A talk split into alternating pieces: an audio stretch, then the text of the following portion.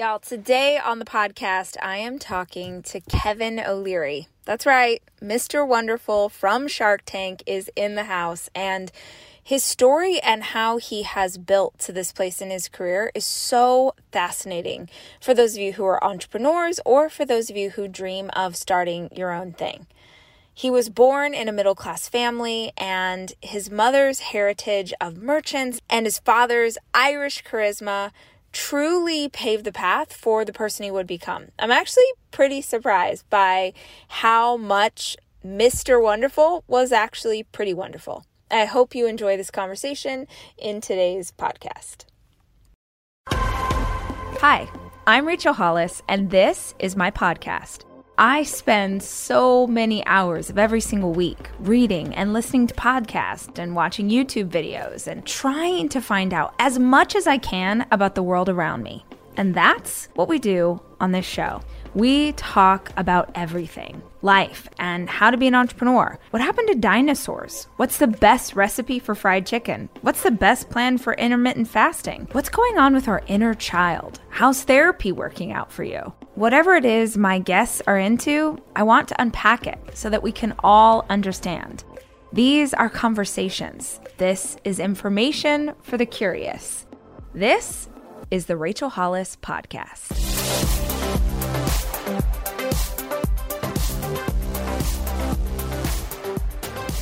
So, Kevin, I'm so excited to have you here and get to talk to you. I feel like as an entrepreneur, there are kind of a handful of people that we can look up to in the world, and you and the other sharks are definitely that for us. So, I guess let's start with what you're working on because this project is really exciting, and I loved hearing that it's something that's been in the works for a while. So, tell us what's cooking.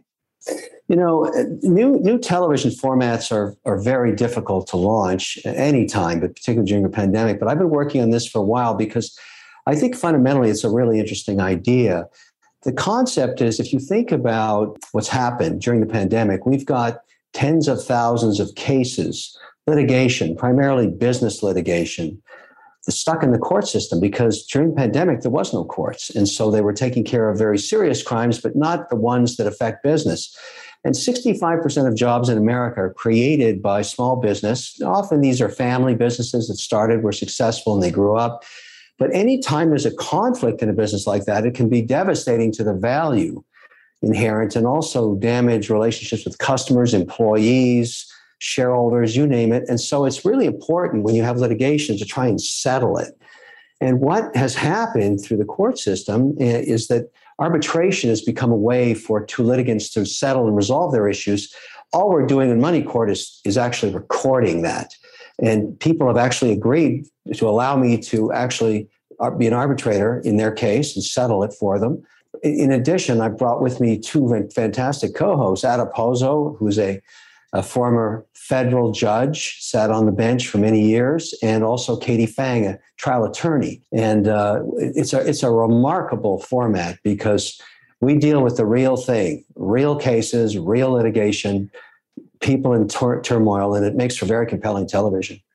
Was there something about that? Like, did it feel like a lot of pressure for you to make that decision, or you feel like, no, you have a good, solid understanding of what feels fair and just?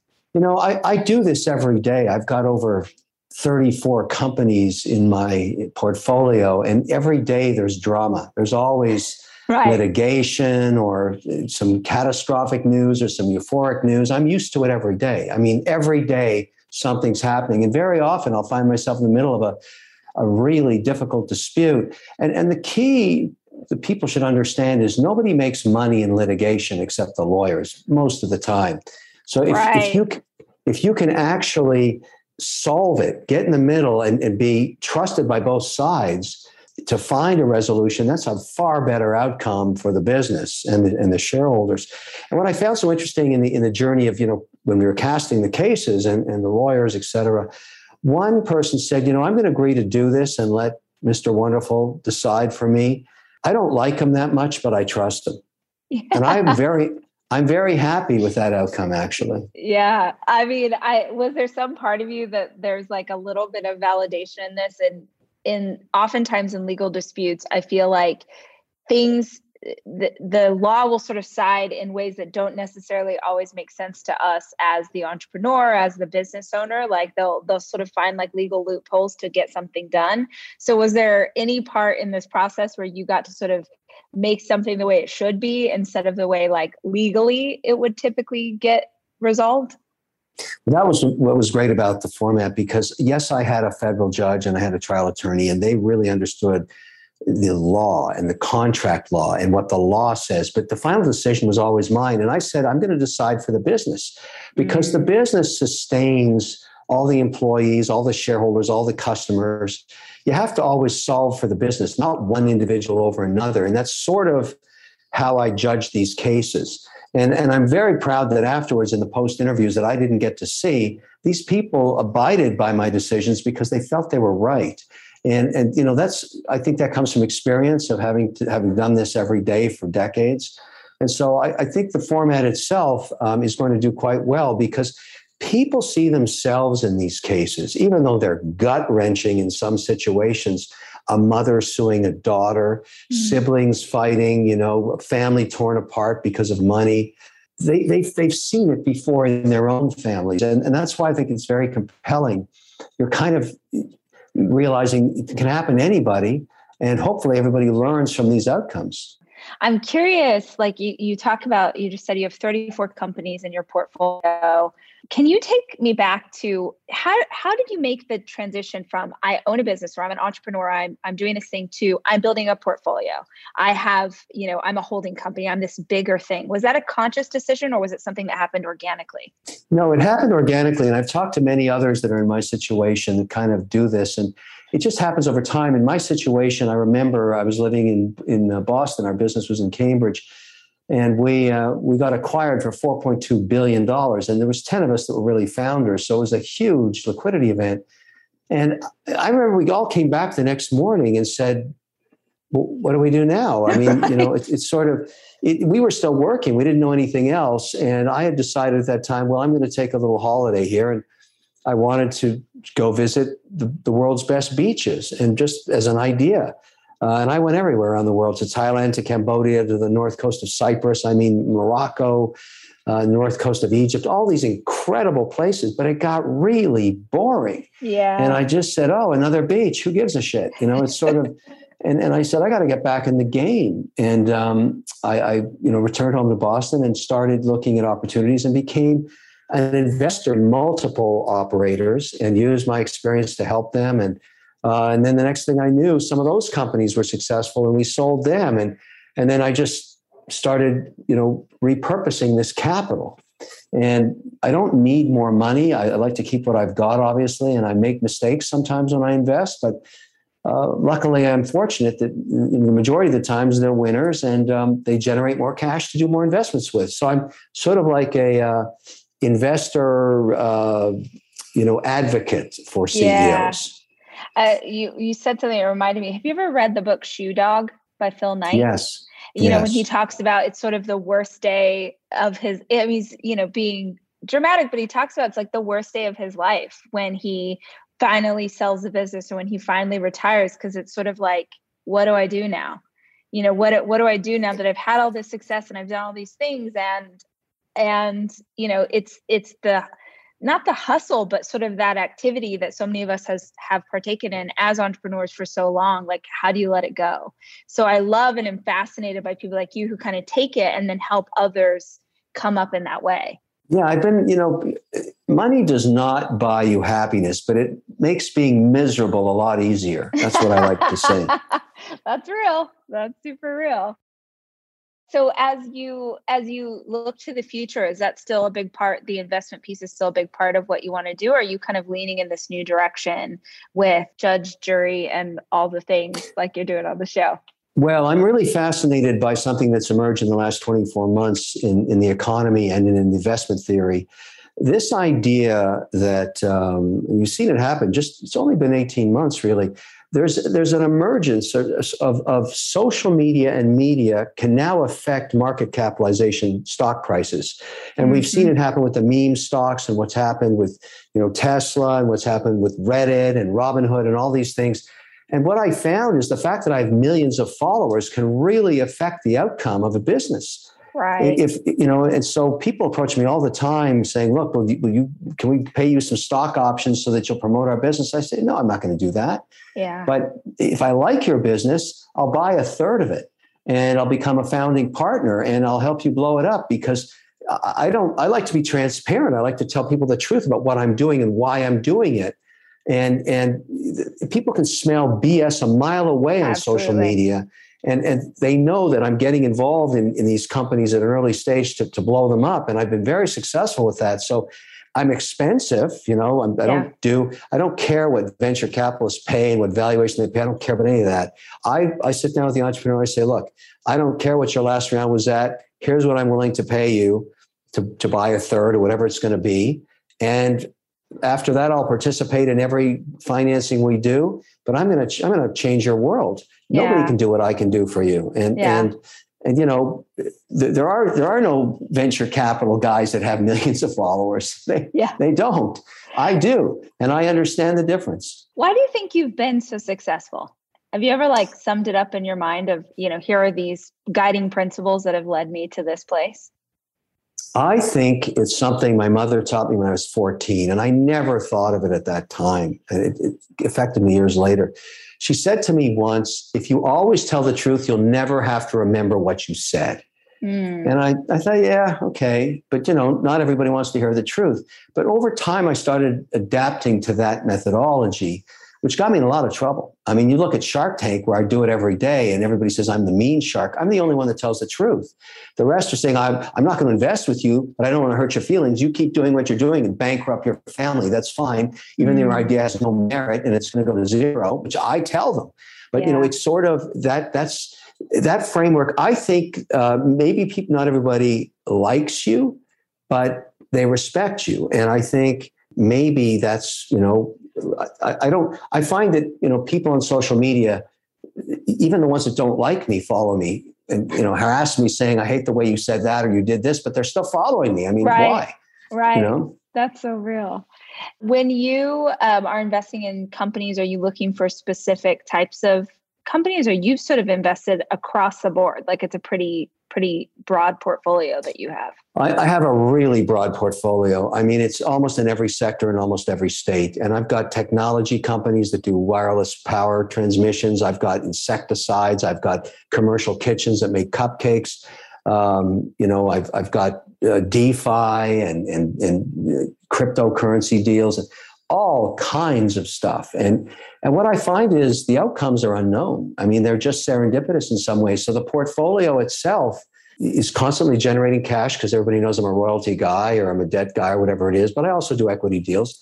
But and, and then once you know, every, like even yesterday, I got a phone call uh, from one of my companies, and they just got offered a, a huge uh, premium to be uh, you know acquired, and they were asking me, you know, do I did I want to sell my position? I said, well, let my guys look at the deal. I mean, you know, I, I generally want to return my capital and put it back to work again. So, and that's going to be a really successful outcome. And I would have never guessed it two years ago. You Yeah. just don't know. That's my point. Yeah. So so if you're if you're working with someone and let's say we have a ton of small business owners who listen to this podcast. Let's say you're walking and they're lucky enough they get a day with you or maybe it's an hour because your schedule's insane. Uh, they get some time with you. You're walking in to to look at a company. What are those elements that you look at if you're trying to advise someone and sort of help them to grow that bottom line or expand reach? What are the like hard and fast like you always look at these things in a new business?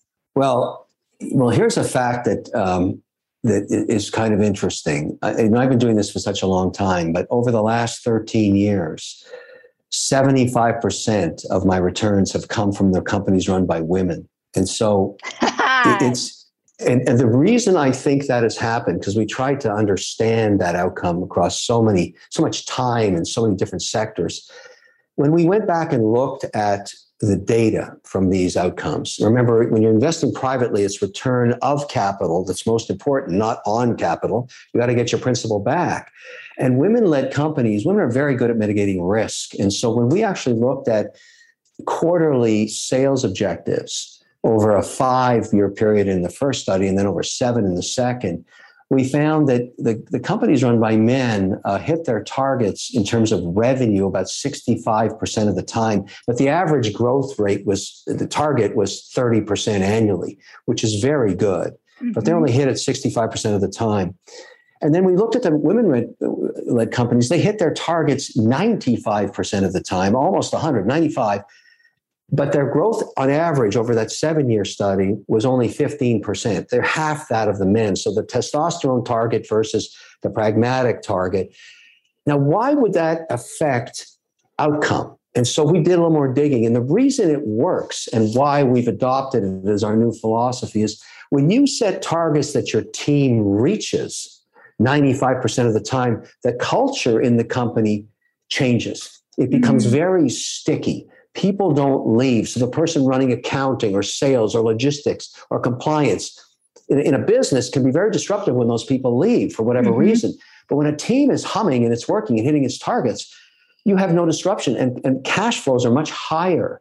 And so we don't want to set targets in our companies anymore that nobody reaches. That's stupid. Right, right. And, and so, and, and the companies that have done this better, even though these women don't know each other, they do it intuitively and you know that old adage, you want something done, give it to a busy mother. That's true. Balancing all of the things that happen in a, in a, in a woman's life, in children and family and business and all of that's really hard and they, they're able to do it. So I'm a little biased now. When you ask me, what do I look for? I look for a woman running a company. Right. That's, that, that's what I, so that's, you know, and I don't want to be sexist. I don't, I don't want to start gender warfare, but I'd give money to a goat if I get a return. but, but, but I, I prefer to invest in women. That's awesome. And I feel like it's something that's so important for the women who are listening to this to hear because a lot of times they don't put themselves out there. They don't try. They don't look for capital. They don't because it's just sort of this innate thing of like, oh, I'm going to play small and I'm going to play it safe. And I like hearing that in some instances being a bit more cautious like being cautious but hitting your goals as opposed to setting these like astronomical we're going to aim at the moon and get there some of the time really is paying off for you guys. Yeah it is it is. And we've a lot of empirical data. It's been so long.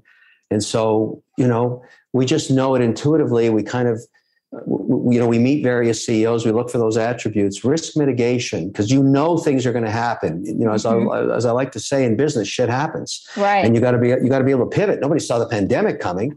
And right. that really changed america. We all jumped to the digital pivot direct to consumer. All of that stuff that happened over the last year and a half has been really important to determining who is a winner and who's a loser in the portfolio. How do you see that continuing to shift? Because i think obviously uh, I, feel like in the beginning we pivoted once now it feels like we're pivoting once a quarter. And it's going to continue to change. The economy's been affected. I don't think we've seen anywhere near the fallout of that that we're going to. Like is there something that you're sort of looking at in the next you know 6 12 months that it's like you're feeling good? You feeling like winter's coming? Like how are you feeling about where we're at? What I've realized is, you know, let me give you one uh, data point because we've got so many employees in our supply chain, probably 10,000 on average now. We made the assumption in December that 15% of the staff would not return. They were primarily in the jobs of accounting, compliance, and logistics because they, they sat in cubicles at headquarters and they'd gotten used to working remotely and successfully so. And, you know, from suburbs, raising children or taking care of elderly parents, whatever it was, and so we planned in, in, for this year, the first six months, to downsize our corporate headquarters by about 15%. But that's not the outcome. It's over 35% do not want to return, mm-hmm. more than double. And they're just saying, we don't want to live that way anymore. I don't want to commute for an hour and a quarter into Chicago or New York or Miami or Detroit, whatever and I don't want to. And if you can't provide me a job remotely, um, you know, I'm going to find work somewhere else they're willing to come in once a quarter, maybe once a month or something, but not often. And I think that's a one permanent change in America. And the other one that has really been profound, and we've saved a lot of money as, as a you know a result of reducing commercial real estate. We've even there's been so much direct consumer change in our product mix that there's many stores we're never opening again. We don't need yeah, them. We've got yeah. the customers back direct. The other thing is business travel and entertainment. We, that budget has been slightly cut in half. I, I, I, don't think I don't think we're going to be doing that much anymore because we can do it on Zoom and we're successful with it. And people say, "Oh, don't worry, it's going to come back." I don't think so. I yeah. think it's going to take a very long time. There are permanent changes in behavior. Uh, and I think you have to just deal with them as a result of what I call digital America 2.0. Mm-hmm. You talked about, you know, at the beginning of our conversation, you talked about this idea that at any given moment, you can pick up your phone and there's could be a celebration to be had or a crisis to be had. You have so many different companies, and that's just what's going to happen. Shit happens in business, right? So, how do you manage the stress of that? Do you feel like you're used to it at this point? You've been in it for so long, or are there things that you do to make sure that you're managing your, you know, adrenal fatigue or you're managing your cortisol? Like, what are you doing to make sure that you can maintain? We get data weekly, um, tear sheets on revenue and free cash flow. Those are the only two numbers we need to look at because we've been in these businesses for years. It gives us the it's like the, it's the EKG of the business. Those are the two numbers you need to look at because they're private. We don't care about stock price, revenue, and free cash flow. Because if something's happening on the top line, it's declining. We need to know that. If something's happening on the income statement, we need to know that because reduced cash flow. But generally, we're able to manage with those two numbers, and we, we generally speak to our companies once a quarter.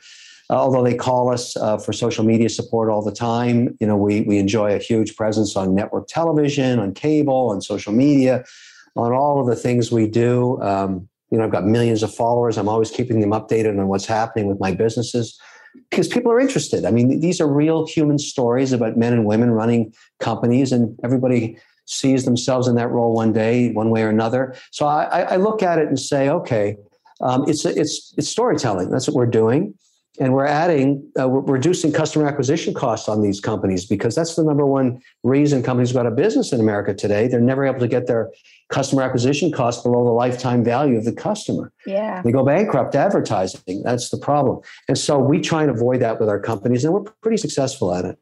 And how are you then like does it feel stressful for you to manage all these things or you're just like this is my life. I've been in it for so long yeah, that more the latter. This is my life. I've been in so long. Every day there's just catastrophe somewhere. I just yeah. dealt with it an hour ago, and, yeah. and another euphoric call like the one I told you about on the takeout offer. That's the same day. Yeah. Sometimes in the same hour. It's so I, like for me, it's sort of let's reduce that hypertension. You know, we're going to have the shit happens metric, and we're going to have mm-hmm. the euphoria, and neither of them are Real. You can't let either of them dissuade you that much. Yeah. And at the end of the day, I'm in the wine business. I always enjoy a glass of my own Chardonnay at four o'clock. Nice. Um, and, um, you know, I like to hang out with my wife and kids for dinner or wherever I'm going to be. I travel quite a bit, um, even in, in, these crazy times. So it, it's sort of, um, it's sort it, it, I'm in, I'm in, I'm in the groove, you know. Yeah, I'm in the groove. Yeah, you and have I, it nice. The, yeah, I, I can't, I can't let it stress me out. Sometimes I make money, sometimes I'll lose money. You just never know. Yeah. How important is health? It looks like you're wearing a whoop strap or some sort of is that what that is yes. on your wrist?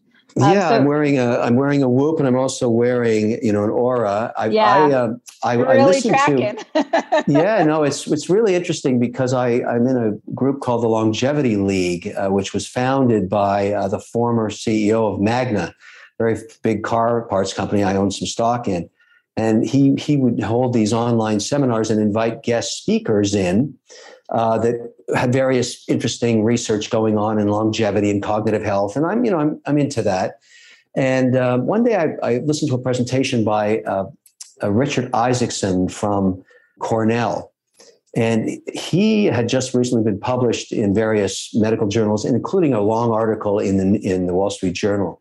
And his basic thesis very simple, was that he can arrest dementia.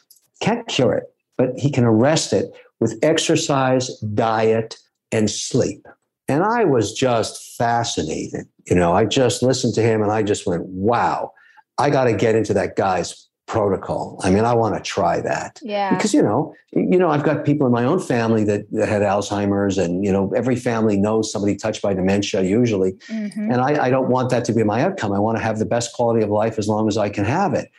And I sat down with him uh, in my home in Miami, or his office is there um, by Zoom, and went through a huge battery of cognitive testing and then a whole series of different tests that, that I agreed to and wanted to become part of the protocol.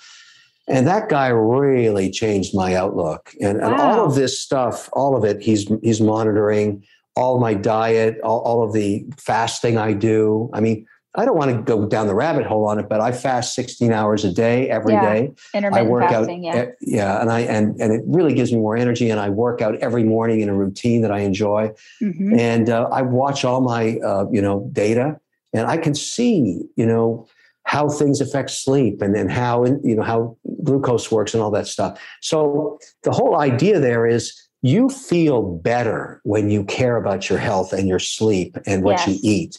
What an incredible thing. I never used to think about diet. I'd say everything in moderation.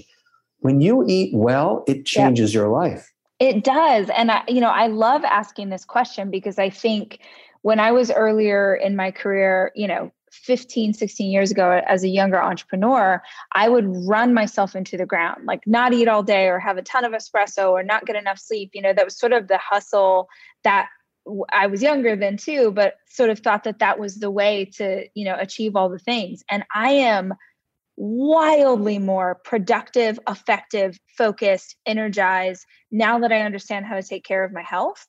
And everybody that I know who's a high achiever, whether that's as an author, a speaker, an entrepreneur, whatever it is, everybody I know is focused on it and cares about it. And so I always tend to ask because I think it's important, especially for younger entrepreneurs listening to this who are working parents who are trying to figure it all out they'll pour everything out to the business or they'll pour everything out to everyone else and not have anything left in the tank for them.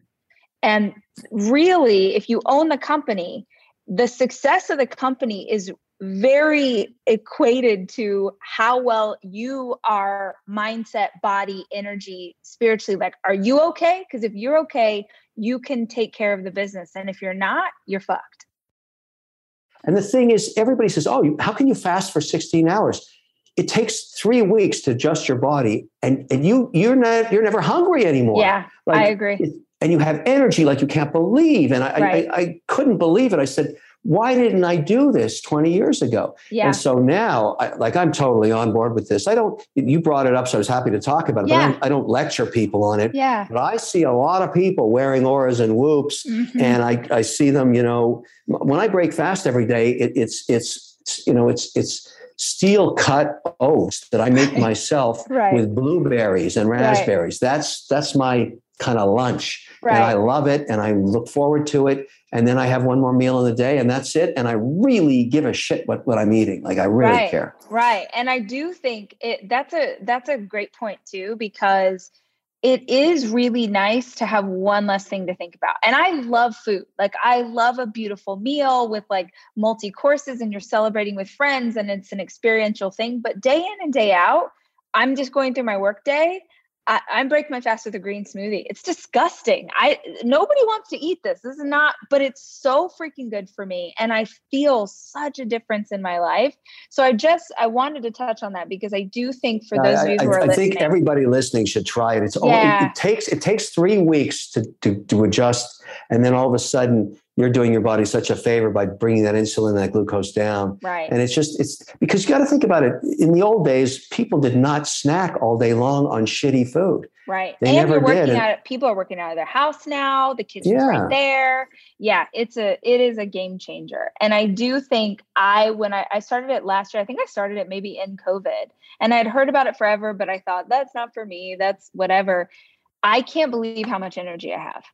I yeah, cannot no, believe amazing. how much it changes. It's, and I, I've, I've thanked I've thanked Richard Isaacson so many times, and and we still communicate because my data is still going in, and and you know, there's anyways, it's it's fantastic, and I think it really is a way to set your you know the the last quarter of your life in a way that you really enjoy it. So you said something that that sparked a thought for me. You talked about being in a group that was you know about longevity, but I'm curious, how much do you think that sort of our proximity to like-minded people or even people who are further along than us affects our success in life. Like do you have a group of friends or fellow entrepreneurs or like a mastermind or people in your life that elevate your way of thinking and how important has that been? Well speaking of the longevity league we also had a guest speaker come in and talk about you know happiness in life which i thought was a great topic. And what he concluded after much study you know academic study is that relationships, long term relationships, smaller groups, because you can't have friendships with 200 people. Yeah. But if you have strong relationships with 20 to 25 people in your life, you tend to be happier long term. So, you know, I obviously, you know, have a lot of, of noise coming into my life through social media and everything else. And, and I spend my day doing television, all the rest of that stuff. Um, I, am on TV four hours a day, sometimes five hours, doing exactly what we're doing here because I'm supporting all my companies and my projects. But you know, my, my relationships stay constant. They're all around the world, and I, I go out of my way to stay in touch with those people uh, because you know that that is the baseline for what, what gives you a reason to exist, kind of thing. You know, not just family, but also friendships that matter to me over time. And you know, as they say, you can't make new old friends, and so you should really uh, cherish your relationships with those if you've known for a long period of time. And the only way to do that is to make time for them and, you know, uh, I try and do that. I mean, I've got a lot of different pressures pulling me back and forth. But, you know, if I'm driving somewhere, I'm in transit, I'll get on the phone and just call somebody and say, hey, how's it going? Just to stay in touch. And that, that touch point, even every few months, really matters. And so uh, that, I recommend that for everybody because, you know, we're, we're in a social media world now and, and just tweeting all day long or putting out posts on TikTok well, I, I really believe in those platforms for supporting my businesses. That's not exactly, uh, you know, staying in touch with your long-term friends. Yeah, I love that. Well, uh, we're not long term friends, but I'm glad that we're new friends. And I really appreciate the time that you spent with us today and the insight that you gave us. Uh, tell listeners again where they can find the new show, where they can find you on social. Give us all the juicy details. Yeah, um, it's uh, the show is going to air. Its premiere will be 10 o'clock on CNBC this Wednesday. I'm really interested and proud of the show because I worked on it. Uh, you know, I'm, a, I'm an executive producer on it, and I've you know it, it, I've done a lot of television in my life. And I'll tell you an anecdotal story and, and why I'm so optimistic about what's going to happen here. When you make television in a studio, um, when you're doing live TV and it's being cut to tape, as, as Shark Tank is and all the other shows I've worked on, there may be 150 or 200 people in the crew there the lighting people, the gaffers, the sound technicians, the makeup people. They're all there. These people are professionals. They make television, they don't watch it, they make it. And that's their job. And so they're pretty sanguine about they don't really get involved. On Money Court, because we'd never shot it before, and we went into Telemundo Studios in Miami, which is the most modern digital studio I've ever seen. It's the size of an airport. It's incredible. When J-Lo rehearsed for her Super Bowl, they did it in a, in a stadium inside one of those sound stages, the same size as the football field. That's how big wow. it is. So they're able to have the marching bands and everything else. It's a huge, huge digital stage. And so we shot it there. And, you know, uh, I remember in the morning, maybe 10 o'clock in the middle of the first case, and it was a really brutal case where a mother was was suing her daughter and it was just brutal. I mean just gut wrenching just brutal. It was real. And i looked over to my right and when you're when you're shooting here there's always a line feed. The editor in the truck is cutting a line feed that's going to get changed later in the edit suite but he's just or she's just trying to get the flow of the show and just pushing buttons editing. The entire crew was sitting in front of one of the line feed monitors watching it. They weren't at the soundboards anymore. They weren't at the lighting station. They weren't at the makeup station. They were watching the show. These people don't watch TV, they make TV. Wow. And I said to myself right there, this is a hit. That's exactly, and, and it's going to be exactly that because that same morning when the makeup people came over to me, she said to me, I'm really pissed off at you. You didn't give the daughter enough in that settlement. I'm so pissed at you. And I realized she was totally engaged, totally engaged. Yeah. She was hooked on that show. And she's she's the crew. Yeah. Like that that never happens. That never happens. So I know we have a monster. It's going to be huge. I hope you enjoy it. oh, I love that. Well, Kevin, thank you. We will definitely tune in and check it out and follow you on social if we're not already. And I wish you luck on the rest of this press tour. Thank you so much. Take care. The Rachel Hollis podcast is hosted by me, Rachel Hollis. Our show is edited by Andrew Weller, with additional production support by Sterling Coates. Our executive producer is Cameron Berkman. The Rachel Hollis podcast is a 3% chance production.